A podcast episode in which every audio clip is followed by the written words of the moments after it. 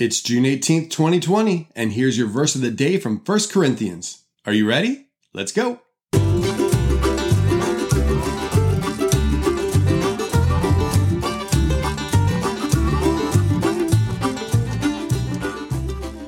Hi, guys. Thank you so much for joining me. On this podcast, we are taking one verse or passage from each book of the Bible and talking about it for a few minutes. And today we are in the book of 1 Corinthians. And the verse I want to share with you is 1 Corinthians 3 3 through 7. Okay, so it's a few verses, but here it is. For while there is jealousy and strife among you, are you not of the flesh and behaving only in a human way? For when one says, I follow Paul, and another, I follow Apollos, are you not being merely human? What then is Apollos? What is Paul? Servants through whom you believed, as the Lord assigned to each. I planted, Apollos watered, but God gave the growth.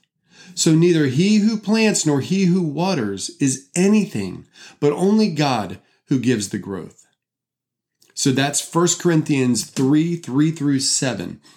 Um, here, Paul is talking to the church in Corinth, and specifically, he's talking about growth, spiritual growth and he's letting them know that they should be growing a little bit more than they are right now.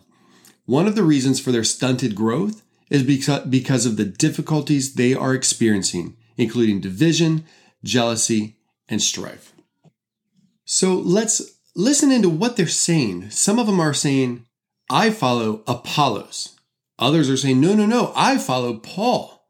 No, if we're saying things like that. Like, I follow this leader, I follow this pastor. I mean, I understand where we can say, like, hey, that's our pastor. I love our pastor. He's great, etc.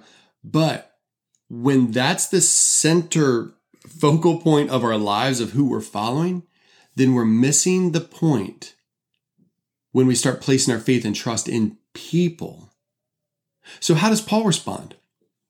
He says these words What is Apollos? What is Paul? Notice how he's not saying, Who is Apollos? Who is Paul? But he's like almost like really just taking them out of the equation. Like, what do you mean? What is Apollos? What is Paul? We're servants. That's all we are. People. We're simply people doing what God has called us to do. That's it. He then takes it a step further he says that he and Apollos both had different roles. Paul planted and Apollos watered. Now think of the gardener or the farmer here. They, they don't make corn, they don't make spinach, they plant the seeds. They may till the ground, but they couldn't make a crop grow to save their lives. So here they are giving themselves the same level of importance.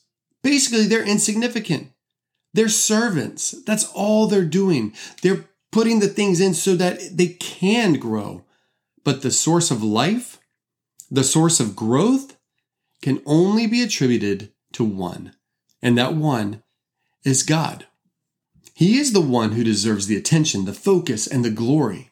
Yes, Paul and Apollos had roles. There's no denying that God calls us to play a part in his amazing story. But we shouldn't look at those with really big roles, celebrity Christians and the great speakers, the great evangelists, whatever it might be, and think anything less or anything more than who they are. As Paul put it, what they are mere servants. Yes, we're to respect our leaders, we're to honor our leaders, of course. But when we start putting them on pedestals, when we start putting uh, just other Christians on pedestals because of something they've done or whatever, then that's where we're missing the point. God should be at the center of our focus. So when it comes to our own spiritual growth, are we growing in our relationship with Jesus? Are we growing in our understanding of who he is? If not, let's step back and see if we are focusing on things that could cause division, jealousy, and strife in our own lives, like focusing on people, other people, and what they're doing, the gifts that they have. For that will stun our growth. So today, let's step back for a second and put our focus on the one who causes growth, who is the source of life and the source of our growth God and God alone. All right, well, that is all I have for today. I hope you have an amazing day, and I look forward to talking again real soon.